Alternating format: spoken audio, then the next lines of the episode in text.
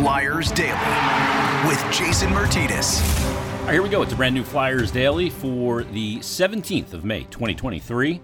Off season continues. Our Flyers Exit Day player interview series continues with Ivan Provorov in this episode as well. And we've kind of had to pivot the last couple of days or last couple of episodes with the naming of Keith Jones as the president of hockey operations and Danny Briere as the Flyers general manager, that interim tag removed. And coming up on Friday's episode, uh, Keith Jones will be our guest. I'm going to solicit for some listener or Flyer fan questions as well. Keith Jones has done a number of interv- interviews already. I have some specific questions that I want to ask him that I don't know that he has been asked yet, but a lot of the same questions are getting asked over and over again. So I want to give listeners of this podcast and Flyer fans the opportunity to pick some of the questions for Keith Jones. So be on the lookout for a tweet uh, to respond if you have a question for the new Flyers president of hockey operations. And again, uh, that conversation, that interview will air in Friday's Flyers Daily. Also, next week, we will be talking with Flyers general manager Danny Briere. Uh, now that the president of hockey operations is named and Keith Jones, how, how they move forward. And there's a, a particular line of questioning. I want to ask Jonesy about this, and I also want to ask Danny Briere about this. But, you know, Flyers front offices, generally speaking, over the years have been aggressive front offices. Now, a lot of those years, there wasn't a salary cap. You could be aggressive because money was never an issue.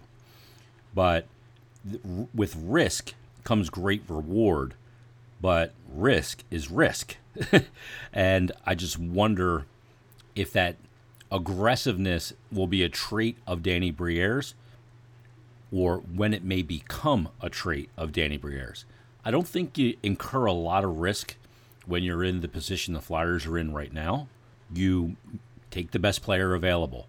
You take the one with the least amount of question marks. You can take that risk, I think, when you're in a different position, but I don't know that uh, being a risky general manager in early on in a rebuild is necessarily the right thing to do.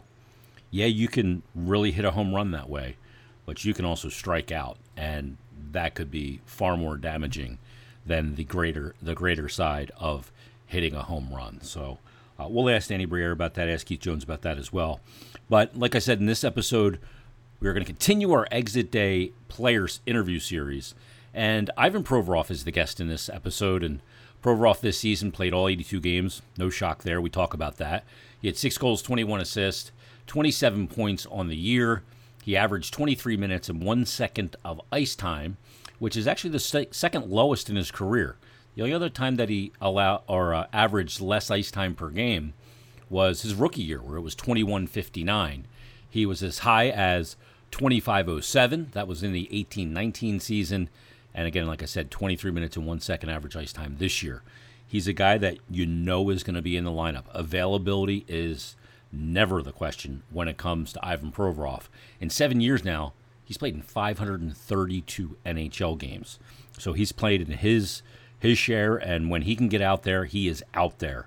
And it takes a ton to get him out of the lineup. He's a guy that has become polarizing in Philadelphia. That seventh overall pick, where the Flyers will pick in this draft, has become polarizing for obviously what happened on Pride Night and then just his play. The great chemistry he had with Matt Niskanen in the 1920 season, but has been unable to find with consistency with another partner. So here's my Flyers exit day player interview with defenseman Ivan Provorov. It is Flyers breakup day from the 22 23 season, and joining us right now, Flyers defenseman Ivan Provorov. What's going on, Provy? Uh, you know, not too much. You hate this day, don't you?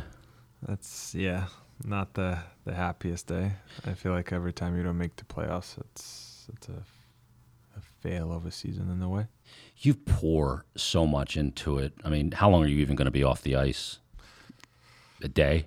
Well, You'll be on the ice tomorrow, probably. I want to, but I think sometimes it's good to take some time, you know, away and uh, regroup and recharge a little. Why do you want to be on the ice? That's how Just you just enjoy it. that's how you get better, and I mean, you get to do what you love. So It never gets old for you. not really.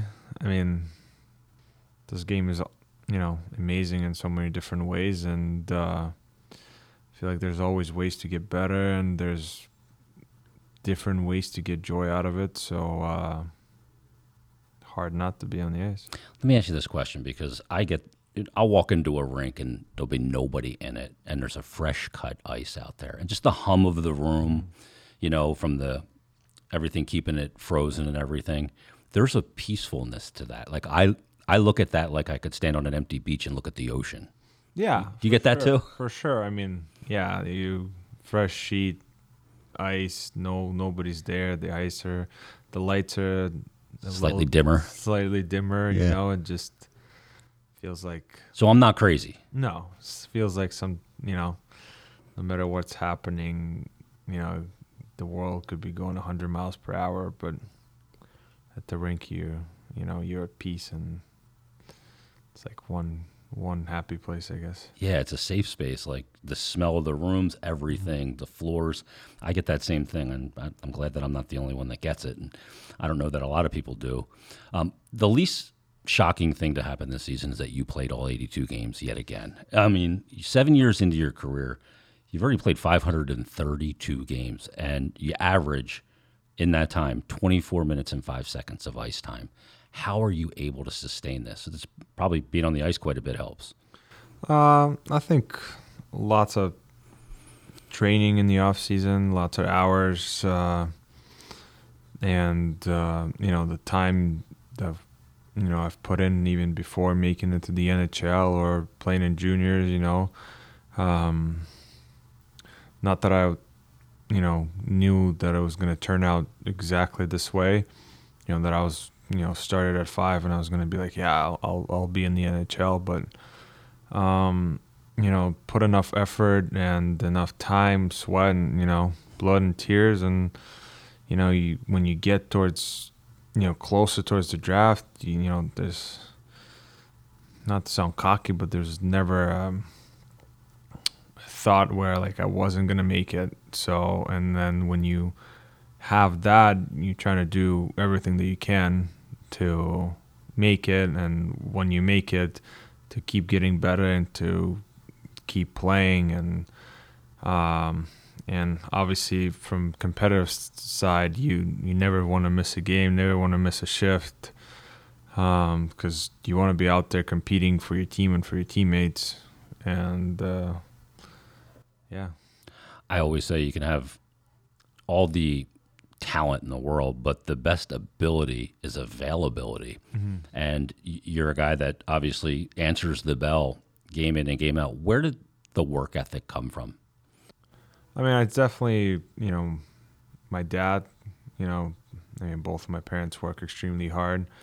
Um, my dad kind of, you know, taught me from a very young age that, um, you know, you can have all the talent in the world, but if you don't work hard, it's not going to get you anywhere and every guy is talented in some sort of way here, you know, in the NHL. So now, you know, and some of the stuff you can't control, like the talent, you know, some people have more, some people have less, but you can definitely control the work ethic and you definitely can control the amount of hours you put, you know, into your craft. And uh, kind of has been with me from a very young age and uh, never left let's talk about the lasting moment from the season, the goal that you score in overtime.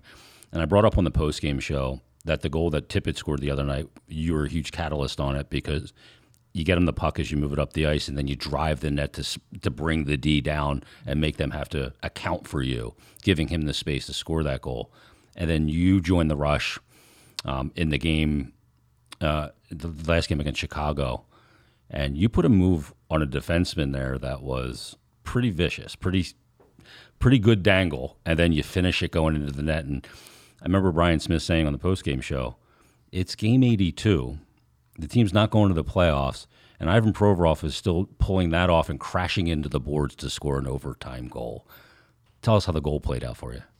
Yeah, I mean, it's, you know, obviously it's overtime. There's more room. Uh, it's all about puck possession, but at the same time, um, calculated risk there, right? Yeah, I mean, at the same time, three on three doesn't always guarantee that you have a clear lane to the net because obviously, the people that go out there in overtime, everybody can skate, everybody can, uh, um, you know, uh, keep a guy in front of you. So it comes to honestly trying to stretch the zone, try to, you know, I was trying to bring the guy out, and then I saw um, Yorkie kind of came down with me, and then the, his guy followed him. So TK was by himself at the far blue line, and I knew it was kind of a good opportunity to kind of stretch the ice, and then this is where you need to kind of like make one play, and then you know TK tries to like suck in all the pressure towards him and then offload it to me, and that's yeah. what kind of happened. This is where you can create separation. This is where you can create, um, you know, give the other teams you can catch somebody flat footed, flat footed, and that's what happened. I kind of offloaded the TK, jumped into the hole, and then he passed it right back to me. And then once I got it, Jones was kind of flat footed, so all I have to is just either go left or right, and uh, you know, uh, ended up being a pretty decent goal. Yeah, yeah, it was it was a really decent goal. It was tremendous, and you know, just that determination too in that situation. What was it like for you playing with Yorkie? That's been great. I mean, uh, I think uh, when it comes to D pairings, uh, I think the biggest, the biggest, um, and the most important thing is the chemistry. You know, I mean, you have to think the game in a similar way, and you have to um, kind of know where your partner is and play off each other. And when that chemistry, understanding of each other is on an extremely high level, uh, you're able to almost break the puck out, you know, out of your uh, end zone just with two of you. And uh, you know, obviously defending, you know, you know when to squeeze, you know when to pressure, and all of that. And you, if you work in sync, it's it's a lot easier. And I think, uh, you know, we had a little bit of that last year, and I think since Yorkie been called up this year, I think it kind of continued to get better as the season went on. The thing is, too, you need to know where he's going to be when you get in trouble, yeah. when you get trapped or put yeah. in jail. That you go, I know he's going to be there. I can't have to look. Mm-hmm. Yeah, obviously, like you know, that's what chemistry is all about. Yeah, when away from the when puck. that's at at the very high level, you don't half the times you don't even need to look. You just know where your partner is going to be, and uh, that's how overall great teams have success and great pairings have success. I know you're a big dog guy, and you play the game with such high level of intensity, and you know losing affects you a lot, and it should. Um, what does your dog do for you in a season? Oh, he's he's awesome. Helps a ton, doesn't it? Awesome. I mean, um, you know, my girlfriend and Drake has, you know, has been a great help throughout these, you know, tough times. And uh, it's, you know, every time you come home, no matter what happens, you know, during the game, whether good, bad, or awful, you know, tough road trip, long road trip, uh, you just know that, you know, um, you know, she's gonna be home, and you know, Drake is gonna be home you know, treating you like he's, you know, it's the first time. Unconditional love. Yeah, unconditional love. No matter what happens, he's always going to be home to love you and, uh, you know, give you the happy moments. And, uh, you know, this is, you know, it makes, uh, you know, every day and every game was a bit, a bit easier. It, the dog treats you like you scored that overtime winner every time you come home. Yeah, pretty much. pretty much. What kind of dog is it? Golden Retriever. Okay. I have a white English cream. Yeah. And they are phenomenal dogs. Any thoughts about getting multiple dogs? Yeah, we're double yeah. up the unconditional love. Yeah, we uh, we're we're talking about it. We're just trying to find uh, or figure out when is the right time to do it. You got to make sure you get a good vacuum cleaner when you have a golden retriever. Oh, I, I mean, when they shed the undercoat. Honestly, it's there's we have like three Roombas, two actual vacuums broke. It's it's insane, and you can brush them every Doesn't matter. Day, every day for half hour, an hour, and then there'd be like tumbleweeds of fur just all over the place. Yeah, it's, it's looks like my floor is growing a beard sometimes. Yeah, pretty much. It's, it's crazy, honestly, but um, yeah, you learn to kind of how to maintain it, but it's still going to be somewhere. Yeah, they're the greatest thing in the world. Provi, have a great summer, man. Thanks for doing this, and Uh, we're looking for. I know you'll be back on the ice soon. There's nothing I can say to stop you, but I, I appreciate that you have the work ethic that you do. Thanks for doing this. Thank you. Thanks, to Ivan Provorov, for taking the time. He is a guy that will be on the ice as much as he can all times of the year.